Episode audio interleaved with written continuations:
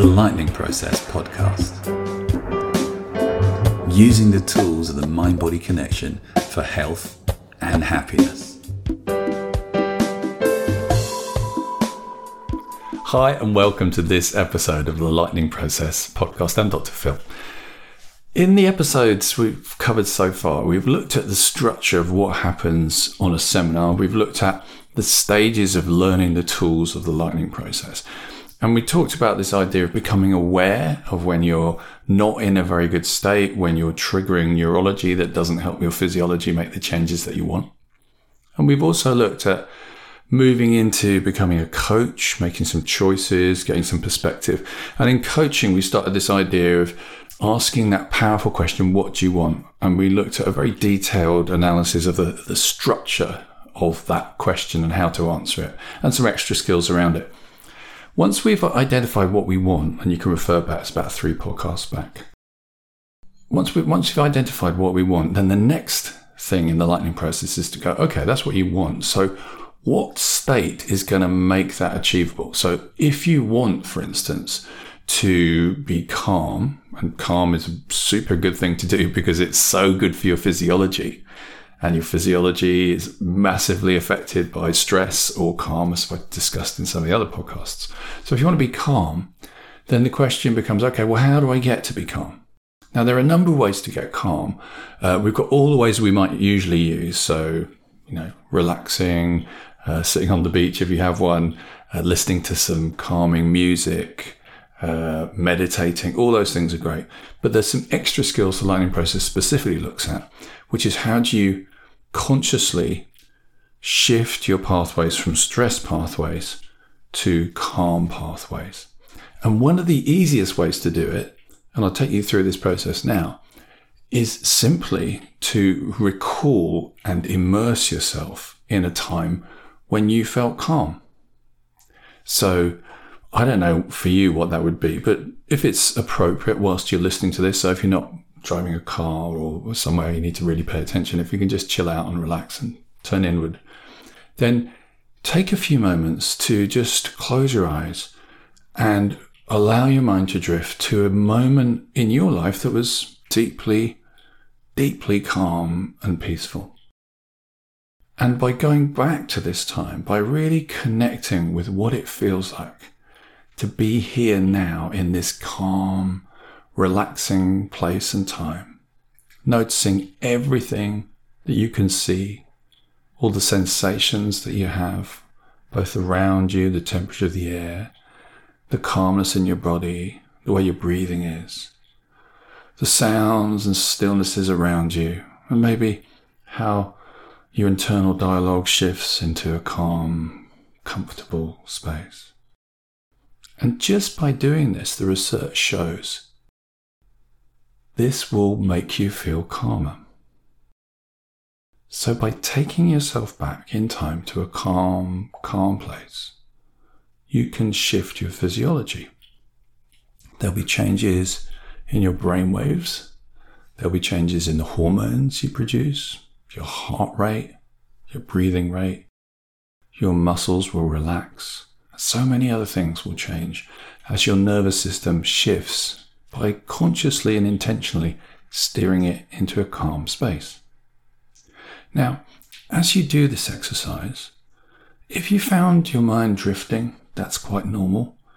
It takes training, and this is what the lightning process helps you to do training to be able to stabilize into a calm, calm space because of neuroplasticity, which you've covered already.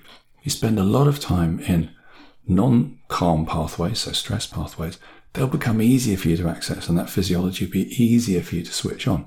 So learning how to get into a calm space may take a bit of time. You may find your mind drifting, getting distracted. You may find yourself becoming more aware of your body sensations. So there may be a bit of training that you need to do. And that's why we run seminars, the lightning process seminars, helping people to learn, right, how do I do this? You know, I'm having trouble with this. And some people find it super easy. But a lot of people go, oh, I don't quite know how to do this. And that's where you need a practitioner to guide you.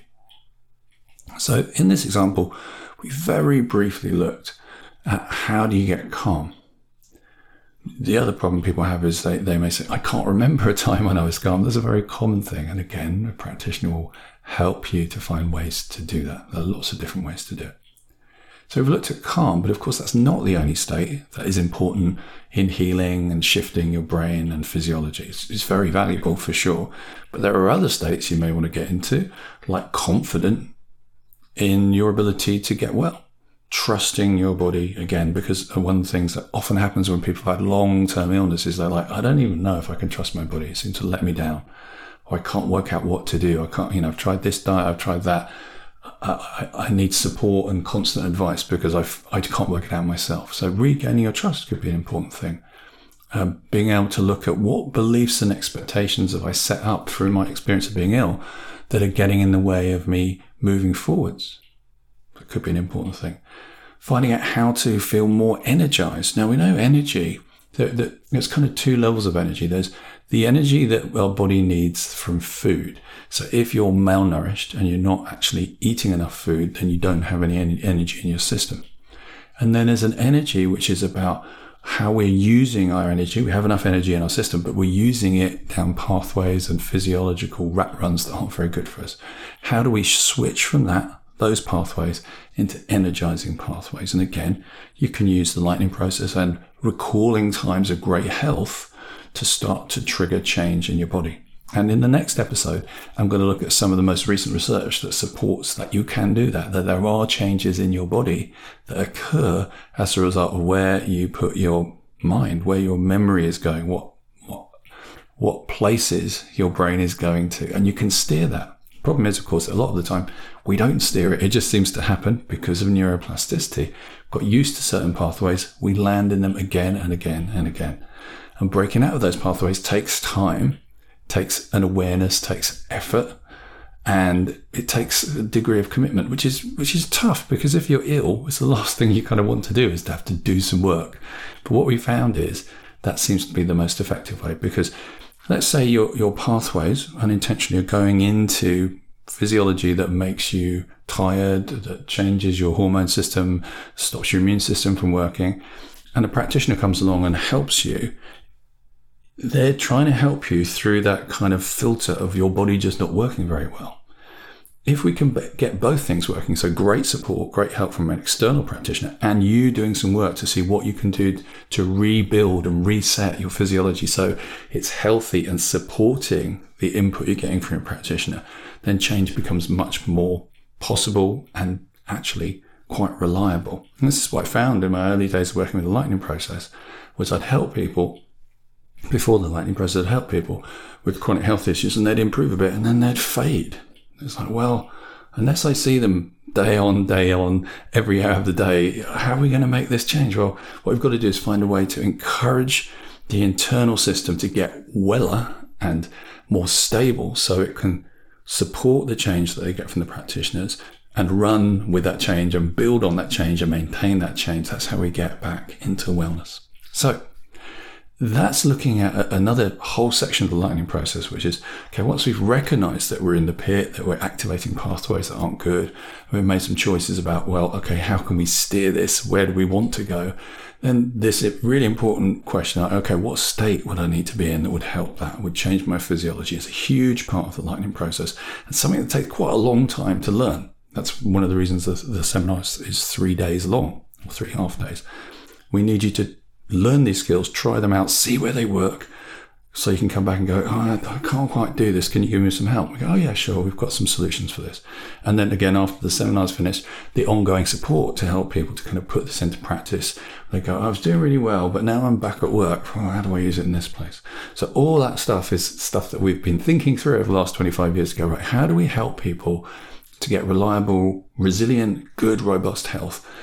Even when they've been ill for a long time and want to go back into the world, how do you do that? And you know, the answers we come up come across seem to work very, very well for people because fine tuning them, sculpting them over the years, going, well, that hasn't worked. What do we need to, to do to change this to make it work? And a lot of the input for the lightning process has come from working with people and then going, it's not really working for me. Could you, can we think this through a different way? And, and working with them to go, right, what, what about this? If we do it, if we do it in this way, would that help? So it's the result of a long, long, long research project, an ongoing research project. We're still tweaking it to kind of go, what can we do to make this even more effective for more people? But one of the things I recommend from today is think about your state. What state of mind are you in? Which pathways are you triggering? And maybe think, well, what would be the opposite? So if you're stressed, what would calm be like? And spend more time in calm than you are in stressed. If you're fatigued, what's the opposite? Well, probably energized. So start to engage with memories and thoughts about energy. Um, and there is a follow on from the body. It's not just thinking positively. There are physiological consequences depending on which way you're pointing your brain. So see what you can do with that. And so this isn't the whole lightning process, but this gives you a kind of sense of some of the things that are part of the lightning process, some of the skill sets you need to learn or will learn when you do the lightning process to make change. I'll see you on the next one.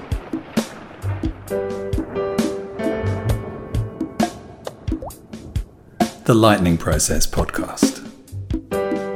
Using the tools and the mind body connection for health and happiness. If you'd like to know more, please visit us at lightningprocess.co.uk.